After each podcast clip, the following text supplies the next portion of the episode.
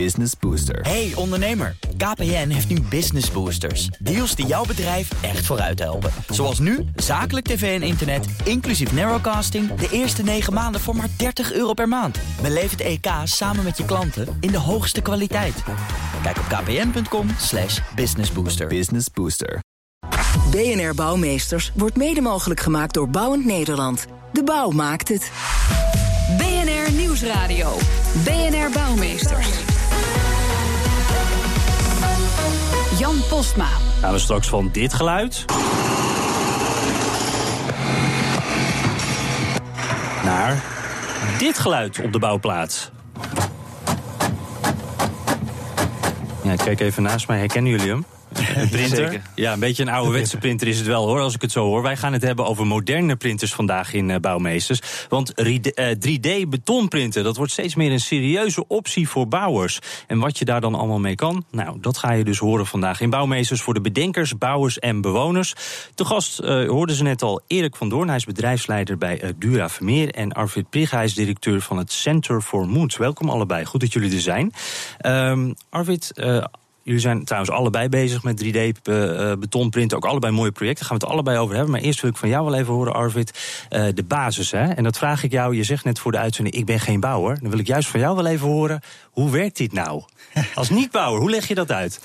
Nou, de meest simpele vorm waarop ik het eh, beste kan uitleggen is dat je zegt: je gaat laagje op laagje met beton eh, op elkaar leggen. En je zorgt ervoor dat die net sterk genoeg is om niet in te zakken.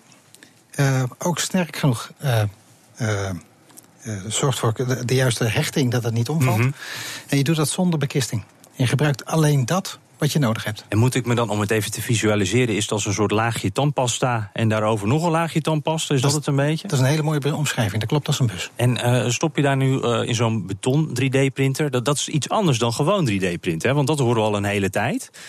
Eh, wat is hier nou anders aan? Ja, je praat hier echt over robotisering. Eh, robotisering waarin je ehm, op een hele bijzondere manier gebruik maakt van algoritmes, logaritmes. Zorgen dat je de techniek op elkaar afstemt, zodat het echt precies doet wat je wilt. En dat Mhm. is heel bijzonder. Ja, wa- want wat maakt dat nou eh, anders, eh, eh, Ar- Arvid, dan dat gewone 3D-printen? Want ik, ik, ik vraag het ook, want ik hoor al een tijdje geleden van een. in Amsterdam is geloof ik een brug en er is ook een grachtenpand wordt, wordt ge-3D-print. Eh, maar jullie zijn met beton 3D-printen bezig en dat is toch wat anders. Klopt. Het beton 3D-printen ehm, eh, heeft een voordeel dat we een grondstof gebruiken die daadwerkelijk al ehm, eh, jarenlang gebruikt wordt in de in dingen. We kennen de eigenschappen van beton, die zijn uitstekend. Ehm, het grachtenpand in Amsterdam, waar op dit moment naar refereert, is natuurlijk een traject waarin ze nadrukkelijk gezocht hebben voor een natuurlijk variant ervan. Die grondstof heeft nog niet alle kenmerken die je direct zou kunnen gebruiken. Eh, ze hebben daar ook wat problemen ondervonden in de draagkrachtconstructie, heb ik begrepen. Het is enorm jammer, want het is een prachtig project wat hier in Amsterdam zou gaan gebeuren. En, en dat ligt al een tijdje stil, ben ik bang. Dus ik, ik zou het fantastisch vinden als zulke projecten juist echt versneld Ja. opgepakt zouden kunnen worden. Maar het komt heel nauw met de draagkrachtconstructie en veiligheid om eh, goede keuzes te maken in je grondstof. Ja, eh, Erik van Doorn, eh, eh, Dura Vermeer, is hier ook mee bezig. En, en, en jullie gaan een bank voor in de openbare ruimte printen. Hè? Hoe gaat dat eruit zien? Klopt. Ja, wij zijn eigenlijk ook in contact gekomen met uiteindelijk dezelfde start-up eh, als mijn, de man naast mij. Ja. Dat is het bedrijf Siebe. Siebe is echt een, een start-up met jonge enthousiastelingen die maximaal inzetten op het verder brengen van deze techniek. Daar komen we Mhm. denk ik straks nog even op terug. Ja, tuurlijk. Ja. Ehm, en we zijn eigenlijk eh, in contact gekomen en gaan kijken van eh, hoe kunnen we klein beginnen om eh, de, de, de haakje naar de toekomst te slaan. Is het ook een soort testcase voor jullie? Het is ook een testcase en we zijn begonnen om ook een ontwerpbureau erbij te betrekken. Dat is het bureau Inbouw. We hebben met het 3D-printbedrijf besproken van wat zijn de mogelijkheden die we aankunnen met 3D-betonprinten. Mhm. Daar hebben zich een aantal ontwerpparameters gevormd. En vanuit die ontwerpparameters gaan we, zijn we de bank gaan ontwerpen. Dus eigenlijk andersom. En, en die bank die ligt hier, in ieder geval een plaatje daarvan ligt voor me. Het, het is een, eh, het is een hele sierlijke bank eigenlijk, met een soort, soort golvende beweging erin. Hoe, hoe, eh, hoe zou jij hem omschrijven? Een hele sierlijke bank. Met een soort golfbeweging, ja.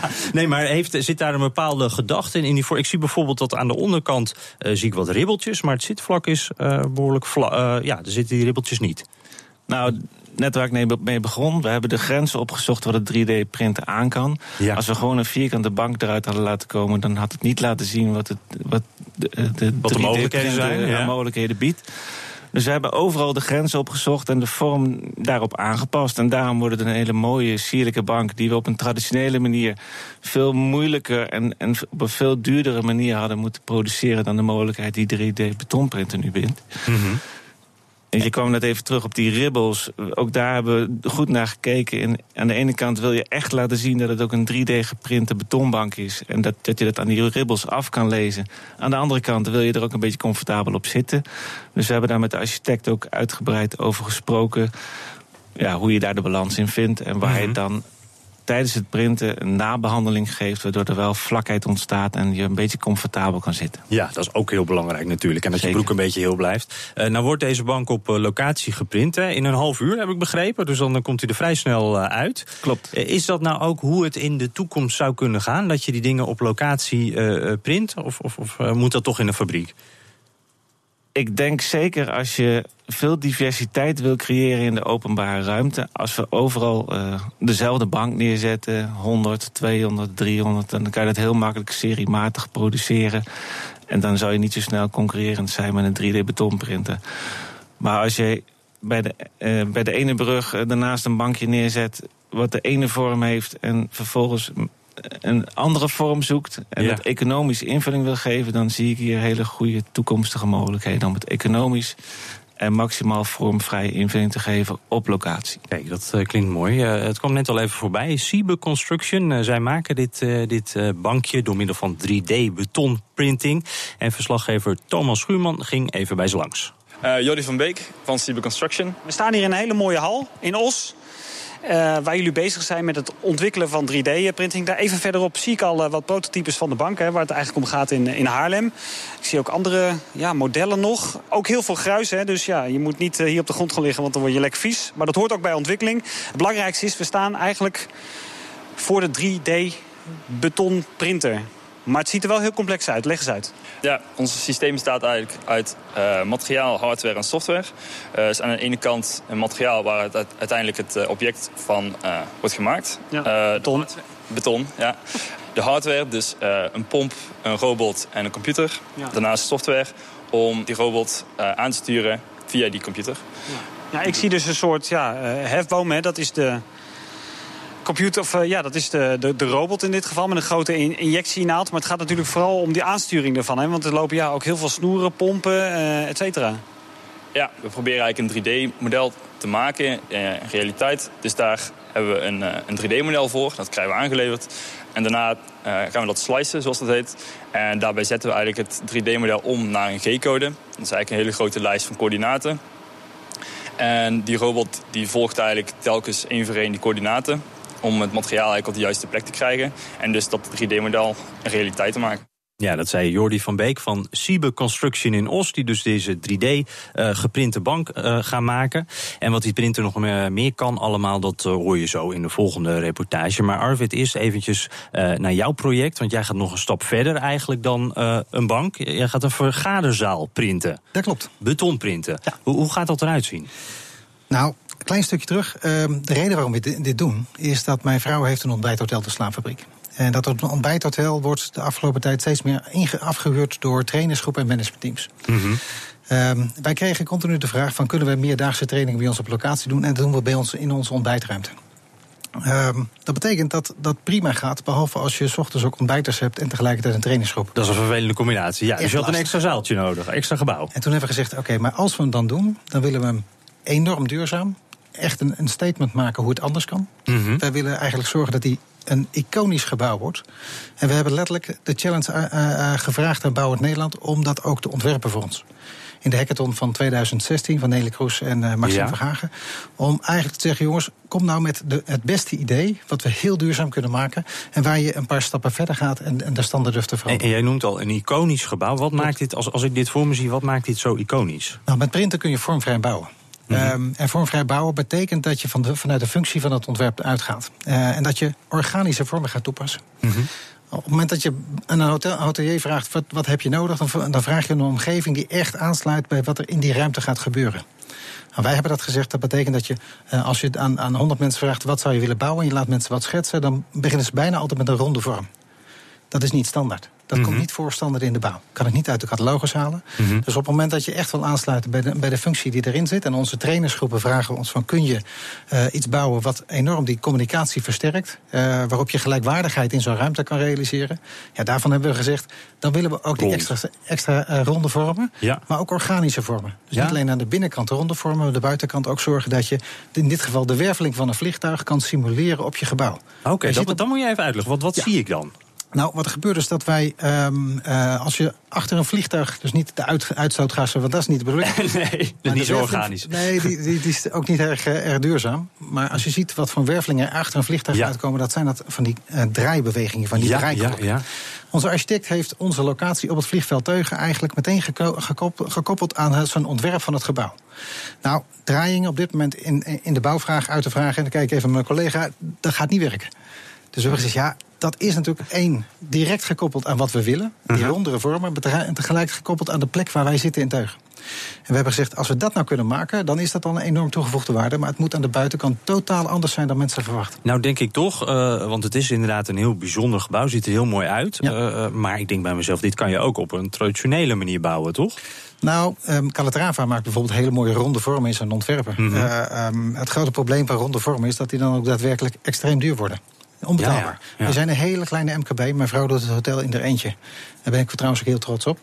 Maar dat Laat even dat een gezegd zijn, heel goed. Ja, ja. dat mag ik ook weer thuis komen. Ja. Ehm, maar het leuke ervan is dat als je daarop doordenkt... wat het Mhm. voor de functie betekent en de effectiviteit van trainingen... dan wil je die combinatie maken met... je komt een belevingsconcept eh, aan, je ziet iets Ja. heel bijzonders... en je voelt het ook straks in de Maar binnenkant. dat bijzondere is dus dat die ronde organische vormen... die zijn eh, met 3D-betonprint op dit moment goedkoper te realiseren... dan met traditionele bouw. De eerste die we nu maken in Europa, dat is die van ons. Ja. Ehm, en daarvan merk ik dat eh, eh, research en development natuurlijk niet over 90 vierkante meter volledig uitgesmeerd kunnen worden, want dat zou onbetaalbaar zijn. Mhm. Dat is de reden dat het consortiumleden bij ons hebben gezegd: ja, dat gaan we niet doen.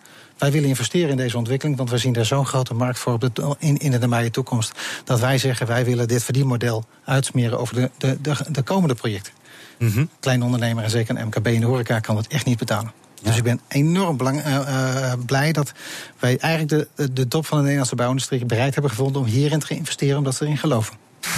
Ja, dat klinkt eh, veelbelovend. En dat zou ook wel eens voor een soort bouwrevolutie kunnen zorgen dan. Zeg ik met een vraagteken. Is dat ook zo? Dat hoor je zo.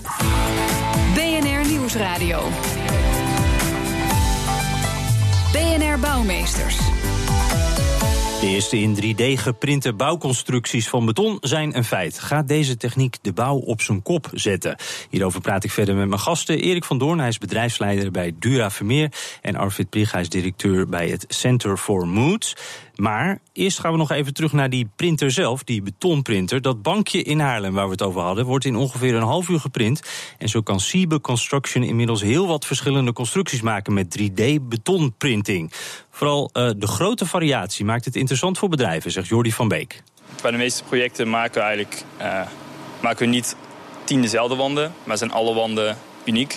En dat maakt het eh, vrij aantrekkelijk voor sommige projecten. Ja, vooral voor buitenlandse eh, bedrijven, hè, want ik geloof dat jullie afzetmarkt met name in het buitenland is. Ja, dus in, eh, in Nederland is de bouw redelijk ja, Traditioneel, traditioneel. conservatief. conservatief. En in, de bouw, of in het buitenland is die ook erg traditioneel. Maar hebben ze een grotere bouwopgave.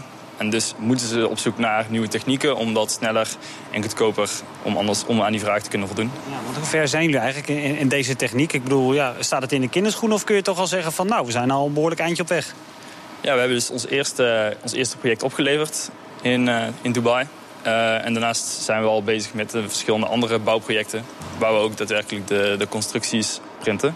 Dus het, eh, het 3D-beton geprinte materiaal ook eh, de uiteindelijke constructie is. Zonder eh, toevoeging van andere materialen. Ja, er kan dus al heel wat eh, geprint worden in beton, eh, Erik. Maar er is vaak nog wel aanvullend materiaal nodig hè, om zo'n constructie dan helemaal eh, af te kunnen maken, zeg maar. Is dat nou ook eh, het punt voor verbetering voor, voor betonprinten? Ja, ik denk, ik denk dat er een aantal belemmeringen zijn om het echt te laten vliegen. Eh, ten eerste wordt het nu ook veel ingezet als, als, als buitenring, zeg ik maar even. Waar we in de tra- traditionele manier bekisting gebruiken, wordt de buitenkant nu geprint met beton. Mhm. En hebben we nog steeds de binnenkern van eh, normaal beton, met erin ook de normale wapening nodig om het constructief allemaal richting te geven.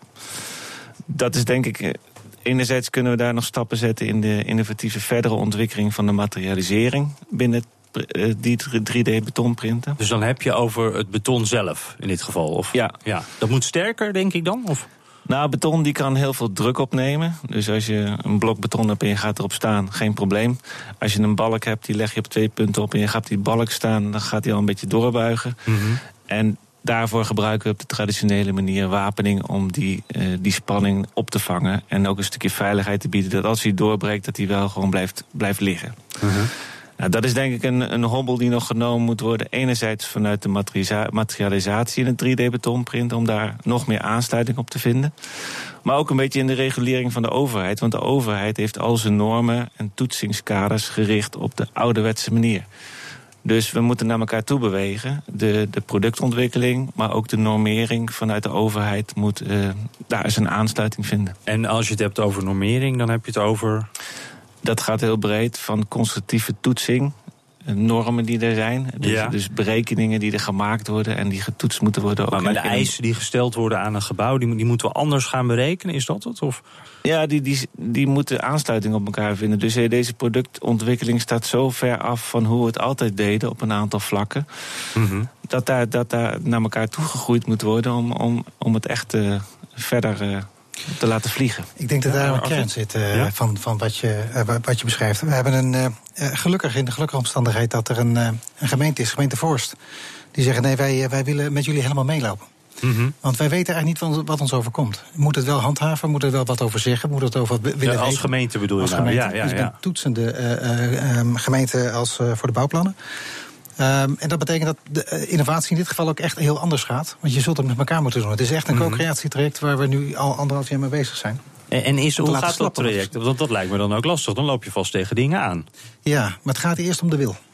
En dat was mijn allereerste gesprek met de wethouder van... wil je dit ook eh, politiek en wil je dit met je eigen organisatie ook gaan meemaken? Want Ja. je zult dat mee gaan maken.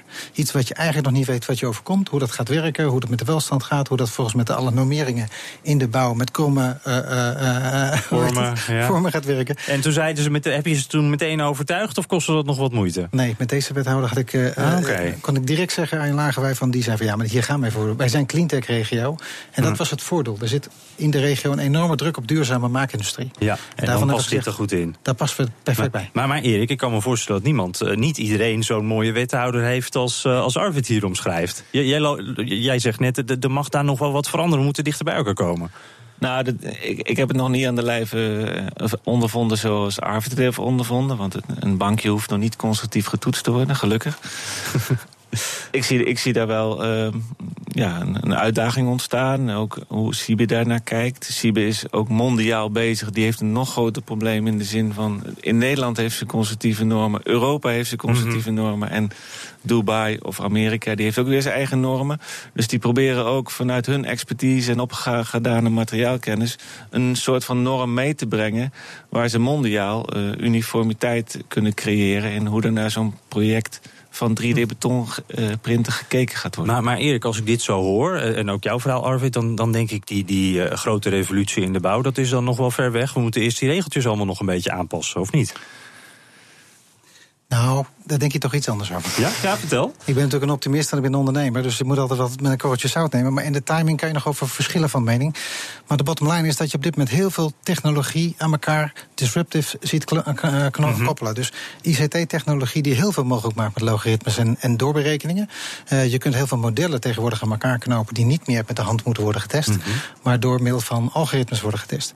Als je ziet hoe snel dat gaat en hoe die software met elkaar kan verbinden, dan is dat een enorme basis ook voor regelgeving. Dat de overheid achterloopt, is altijd zo. Dat is, dat is van alle Dat jaren. hoort bij disrupt ook natuurlijk. Dan, Anders kan het eh, ook niet. ja. Anders is het ook niet nieuw. En we hebben gezegd, nee, ik geloof dat als die printertechnologie zo snel gaat... en kijk wat er in de auto-industrie gebeurt over eh, hoe snel de fabrieken zijn veranderd aan de binnenkant... Mhm. dat gebeurt gegarandeerd ook met die bouw. Dat kan niet anders. Eh, het heeft enorm veel voordelen en de schaalbaarheid zit hem straks niet meer in de productie-elementen van de fabriek. De schaalbaarheid zit in het aanstuurcomponent van de printer. Als je die kan schalen, als hij maar kan blijven draaien, kan hij alles maken wat hij wil. Maar hij heeft wel de volledige productie en uh, de productie-eenheden die hij kan printen. Ja. En dat is echt een mindshift en ook een andere manier van denken. Ja, Erik, die mindshift, hè? Uh, bij Dura Vermeer zijn jullie ermee bezig. Jullie printen ja. dat bankje. Uh, is dat ook iets, is die mindshift bij jullie al geweest? Zien jullie al, dit gaat het worden? Of hoe staan jullie er nu in? Die, die is er nog niet helemaal. Een aantal mensen, zoals ik, krijgen er energie van, gaan er vol voor. Een aantal mensen in het bedrijf ja, kijken er wat traditioneler naar. Nadat is een overheid er wat traditioneler naar kan kijken. Mm -hmm. Dus je hebt wel de energie van de, ja, de mensen zoals ik en Arvid nodig. Om, om, het, om het verder te brengen en ja. dingen te laten zien. Uh, kleine met kleine dingen te beginnen en het vanuit daar verder te brengen. En de energie te creëren die het gewoon verdient. Ja, ja, want we hebben het nu net even over de overheid gehad. Uh, nou, daar is Arvid wel nog optimistisch over dat dat wel gaat komen. Maar denk je dat het in de bouw ook... Uh, uh, is die spirit er genoeg? Oh, dat is een lange denkpauze. nou, nou ja, we hoeven niet onder stoelen of banken te steken... dat de, dat de bouw vrij kon is, Tuurlijk, wees al conservatief, ja.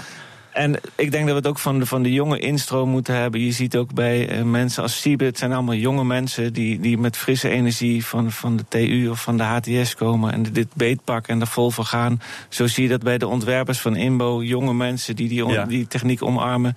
En zo hebben we binnen ons bedrijf ook veel jonge mensen... die hier vol voor willen gaan. Nou, daar moet het voorkomen. Ar Arvid, nog heel kort. Ik denk dat, uh, dat uh, de vergaderfabriek zo meteen laat zien in Tuigen... dat je echt bij ons kan komen kijken hoe het anders kan. Mm -hmm. En ik nodig nu iedereen uit om graag bij ons te komen kijken voor straks. Maar dat kan pas volgend jaar volgens mij, toch? Als je er staat, wij hopen dat in januari te kunnen beginnen met printen. En in, en, en pakken bij tien dagen de elementen geprint hebben.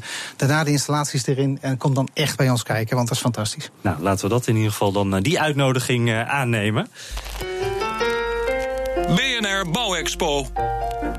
Vergeet ik nog helemaal je te bedanken. Erik van Doorn van Dura Vermeer en Arvid Plieger van uh, Center for Moods. Uh, en wij gaan naar de Bouwexpo, want we zetten natuurlijk elke week een bijzonder gebouw in de schijnwerper. En de curator van de Bouwexpo, Frederik, heeft er een heel mooi gebouw gevonden.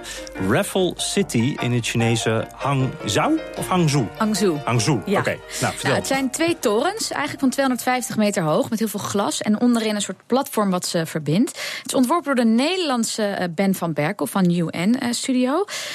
En het is heel mooi, want dat, dat glas en die torens lijken een soort van allebei ze draaien halverwege. En die een soort van vloeiende uh, beweging. Uh, zijn niet allebei ook niet gelijk, maar ja, passen toch zo heel goed bij elkaar. En uh, dat is ook met een reden, vertelde Ben van Berkel mij. In de lagere appartementen heb je meer uitzicht over de meer stedelijke panorama's van de omgeving. En naarmate je meer naar boven toe draait, als het ware, krijg je meer een, een beeld over de landschappelijke kant van Hangzhou. Ja, dus hoe meer je naar boven draait, hoe landschappelijk, landschappelijker het wordt. Hangzhou is ook echt een van de meest groene Chinese steden die er is. Staat het ook echt onbekend. Heel mooi meer. En nou ja, die torens en dat hele complex vormt zich daar eigenlijk naartoe. Ja, het zijn een beetje die organische vormen waar we het ook ja. eerder over hebben. En het is dus duidelijk een woontoren. Ja, maar niet alleen. Wonen, werken, winkelen, eten, vermaken. Eigenlijk, nou, dat horen we wel vaker. Een soort een klein dorpje in één eigenlijk. Dus uh, ja. Ja, en, en een heel uh, prominente plek in het uitzicht van, uh, van deze stad. Ja, het, is, het moet echt een landmark worden de, van de stad uh, Hangzhou. En Ben van Berkel trok ook zelfs de vergelijking met een voor ons als Nederlands toch al bekend bouwwerk. Weet je wat de Erasmusbrug is geworden voor Rotterdam? Is dit ook een soort symboolantwoord voor de stad Hangzhou? Ja, de Erasmusbrug van Hangzhou, hè? Raffles City.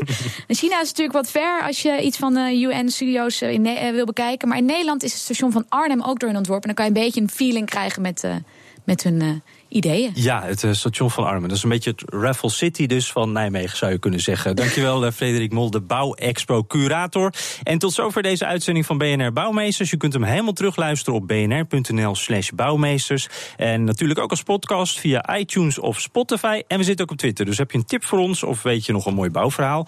BNR Bouw of mail naar bouwmeesters.bnr.nl. Dank voor het luisteren.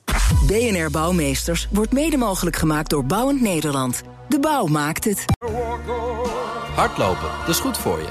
En Nationale Nederlanden helpt je daar graag bij. Bijvoorbeeld met onze digitale NN Running Coach... die antwoord geeft op al je hardloopvragen. Dus, kom ook in beweging. Onze support heb je. Kijk op nn.nl slash hardlopen.